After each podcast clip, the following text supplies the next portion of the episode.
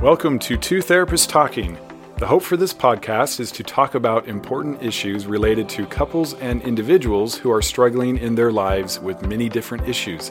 I'm David Thompson, a marriage and family therapist. And I'm Sherie Christensen, marriage and family therapist. Please join us as we explore these issues together, and we hope you will learn and be enlightened along the way. Come find us at twotherapisttalking.com. If you like what you're hearing, please get on and rate us and subscribe to the podcast. Welcome back to Two Therapists Talking. I'm David, And I'm Sherie. and we are finishing up our series on victimhood, and we started into what to do Yes. to come out of victimhood and just kind of a review. We talked about being empathetic, um, accepting responsibility for the emotions, um, kind of the difference between unwilling and We're unable, not ready and or not unable. Mm-hmm. ready, uh huh, and why that subtle difference is a an important one. Uh-huh. And so we want to continue and give you a few more things that will help, and We're going to jump in. we're going to jump in. The first one that we want to talk about is understanding and accepting that your safety doesn't lie in the attitudes, words, or behaviors of others. Your personal safety. Your truest core Yes. self safety. Mm-hmm. Yep. Relationship safety is a little different. Yep. It's it's very different. Yeah. Yes, I yeah, that's better to say. Very, very different, right? But it's different than your own personal safety. Which is a hard I mean it's weird.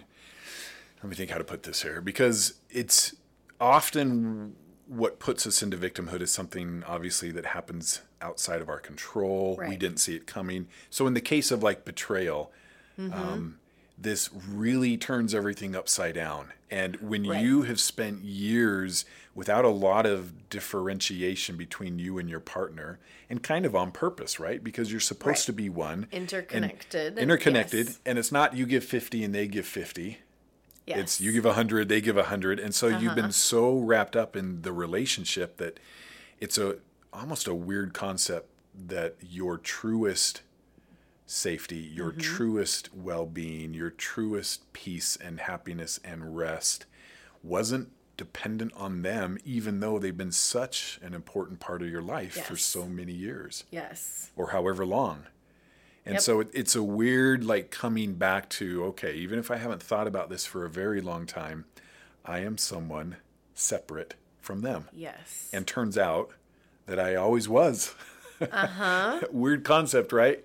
Well, again, it's sad because you shouldn't really have to address that probably in Yes. just a healthy relationship where, you know, I support your interests, you support mine, but we're so connected. And Mm-hmm. so it's really heartbreaking when you're almost forced to look at it this way. Right. But it's also empowering But because yes, it's true.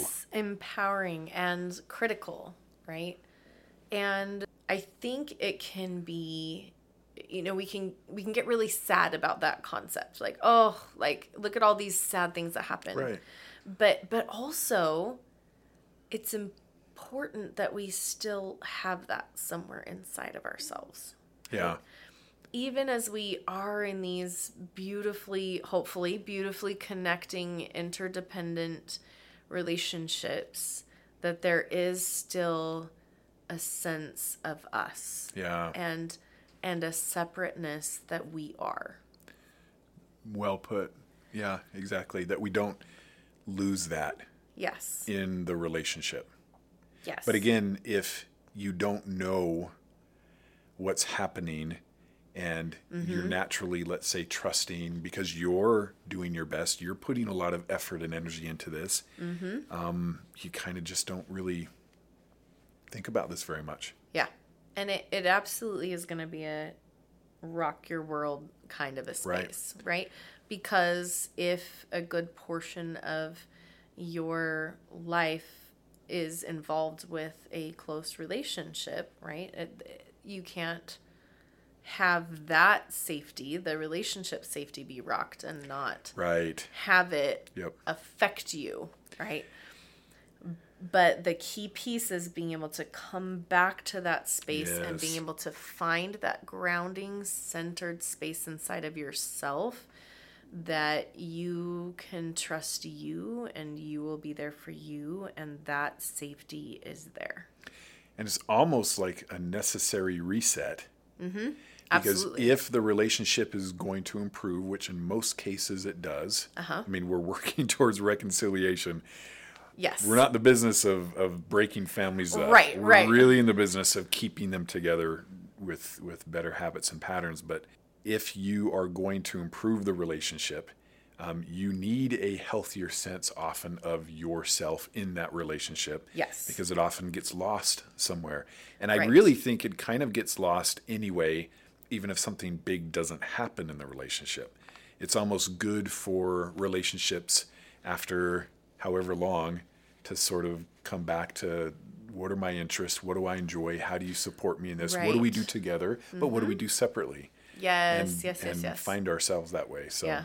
And I think some couples are maybe better able to Yeah. do that than others, right? Yeah. And I I think we're trending toward I think younger couples you're seeing that a little bit more where they're like, "Oh yeah, you do your thing, I do my thing and then these are the things we do together." right? Yes. So I think that's I think we're really moving in a positive direction. But I absolutely 100% agree. If you don't have that personal reset, your relationship can't reset because you haven't found your core emotional safety to be able to re-engage in uh, a relationship that has been tricky, painful, betraying, all of that. You have to have your own internal safety. So I just want to land on that one more time because I think that's critical. And that is only work that you can do. yeah, Your partner can't do that part for you. right. Especially in the aftermath of Absolutely. a discovery or learning something. Yeah. Yeah. There's going to be a ton of stuff that they're going to be necessarily involved if a relationship safety is going to Right. reset and improve. But that piece, you have to find that yourself. which which goes right into the next point of differentiating risks and threats to the relationship as separate from risks and threats to self. And it's kind of a weird it's kind of a weird concept because we don't think like this really very much. Mm-hmm. And it's it's sad honestly when we're forced to and our heart goes out to those who who struggle with this, which I think on some level is most of us at some point, but again, it's just the idea that if they act in certain ways, they're jeopardizing the safety, the stability, the trust Yes, of, the, relationship. relationship. Kind of this bucket concept or the circles, Yes. like Sherie's talked about. I've talked about buckets. You know, the most important thing is you.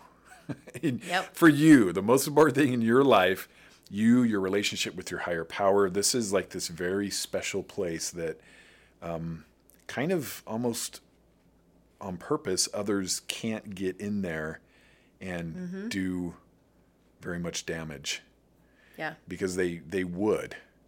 And Yeah. so the damage they do is in this other space Yeah. where the relationship itself may even end. Mm-hmm.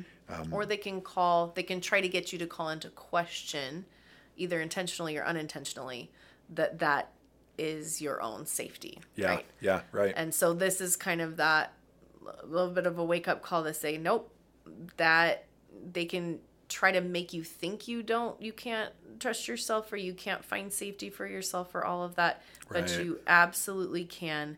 And anything they're doing simply will affect the relationship Right. and having that differentiated space. I love that. And, Love, and love, love. honestly, I really do think it's the greatest invitation for them to do their work is when you are okay, Mm-hmm. despite the relationship really struggling. So that bucket, and I just love buckets, cracked, broken, bone dry. I think of like a rusty bucket, and and you've got to um, seal it, Mm-hmm. mend it, weld it, whatever it takes, so that it's it's watertight again, and Mm-hmm. then drop by drop start to add to it. But all that time in this process, your personal bucket can be okay Okay. and you're doing well and it's attractive to them because um, you have a lot to offer. If they want to be in this relationship, it's like Right. you know there's good there. Yes. Um, it's it's attractive if they want to move Right. and want to be with you and want to improve and come together. Which I think is the case most of the time. Mm-hmm. And of course, if not, then that's Then We've great, talked you about that your in past bucket all by episodes. yourself anyway, and you can go find other spaces to put those drops. And probably other relationships. And so still exactly. your bucket is so important. Yes, yes. So adding one piece to that bucket is again that bucket analogy is again like the case of domestic violence, the case of severe abuse. Those kinds of things are spaces where you know you're not repairing that third that relationship bucket, right? You need to remove yourself from um, because there is damage to that, you know, space. There's potential damage to your bucket if you remain in that space. Yeah. Right. So, okay, the next one is to begin to become aware and try to recognize what attitudes, thoughts, or behaviors contribute to the difficult relationship pattern you may be in with your partner and what needs improvement. Super scary to try to step into that space. That's that's a kind of a weird space maybe, right? Because it's hard when you've learned some things to think, well, how did I contribute? This goes back, if you recall, to the steps to recovery handout or or concept that we covered. Oh goodness. Way like over a year ago. This is early early episodes where here's what the person, let's say struggling with addiction, should be working on. Mm-hmm. Yes. And here's what the partner of that person should be working Yes. on. So And one of the up. items is any relationship patterns that contributed to it being challenging or hard or Mm-hmm. difficult. Um, but hard to hear, hard to consider, right. Um, right. but important. and again this is i feel like and i think when we when we discussed this originally for the betrayed partner when we mentioned this we talked about how this is this is next level stuff Yeah. right this is after there's other things in place because it requires some healing some differentiating some finding yourself again some boundaries and emotional safety and all of that to then be able to say okay what pieces are mine right, Right. and the reason why this is critical and the reason why this is even a thing that we even talk about is because this part is about you. Like this part is about what can I change whether it's in this relationship or another one. Right? It's empowering. Yes. That moves me forward and gives me better uh, a better life, right? Um it's even in cases of domestic violence, there are some spaces like, oh, this is so tricky to say. There are some spaces where you didn't contribute to the violence, but there are some spaces of learning and growth for you. Mm-hmm. Does that make sense? And maybe that's a better way to say it. Like, where are the spaces that you can take and learn from? Okay, I did this. I didn't hold a good enough boundary in this situation, and it allowed my partner to treat me in a different way Right. than if I had had a different boundary. And maybe Right. I didn't have any clue that that was even an option. Maybe I didn't, you know, there's always these spaces of we didn't know what we didn't know. Mm-hmm. And because if we did, we wouldn't be in this situation, right? Right. And so that's what this this piece is about is what can I do differently? What can I learn from this experience that now I know that I didn't know before to shift and change my future moving forward? Yeah. And again, this is in absolutely no way victim blaming. It is in no way saying that if you have been the um the victim of domestic violence Right. or severe emotional abuse or any of these things is not your fault. Right. But what we want to do is look at the pieces of are there some pieces? Are there some some spaces that I can go, "Oh, do you know what? Now I know something I didn't know before." And if mm-hmm. and I can choose differently in the future. Right, and and a common scenario, for example, is is husbands who have a difficult time talking to their wives about certain things, and the wives aren't really aware of it because you know they're not communicating well. Well, he's not communicating well, um, but there's become a pattern that's contributed to him feeling disconnected or him feeling far away. And again, Right. this is not an excuse for No. For bad behavior Absolutely um, not. but important as you're working towards reconciliation to say, oh, look what happens when we feel this or when this happens. You'll say this, I will retreat. so so uh-huh. we have these patterns that we play out and and we have a role in those patterns. So again, this isn't blaming. This mm-hmm. isn't because we're trying to come out of all of that, right? Right. Uh, this is an We're not empowering gonna blame on either side here. right. Right. It's just it's just not helpful. So and this is, I think, goes to our uh, our training space, right? Like you're talking to two marriage and family therapists, and our theoretical base is that of interconnectedness Right. and relationship, right? This is not a linear. Uh, well, they did this, and so that caused this, and so we see it as, if you will, kind of that eternity shape, right? Um, and we'll even draw that sometimes on the board and look at, you know, okay, this affects this, which affects Right. how you feel and respond, which affects how you feel and respond, right? We create these patterns. Yep. But guess what? If there's no linear, I start this or you started this, you know, what that means is that you have some ability to help shift and change relationship. right. Right. and and you you don't even owe it to the relationship as much as it helps you to heal and recover Yes. and and come back to what you can do which is which is your power Yep.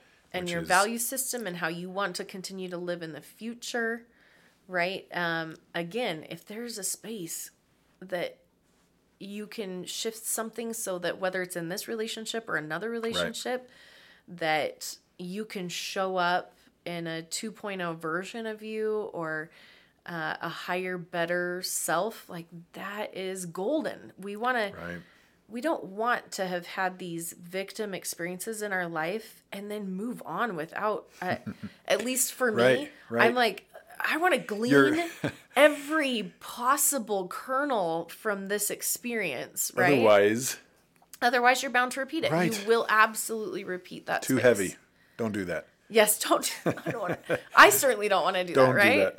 I want to take every every ounce that I can. So, again, lean into this space when you're ready. Of what parts can I do differently? How can I show up differently, either in this relationship or if it is a domestic violence situation?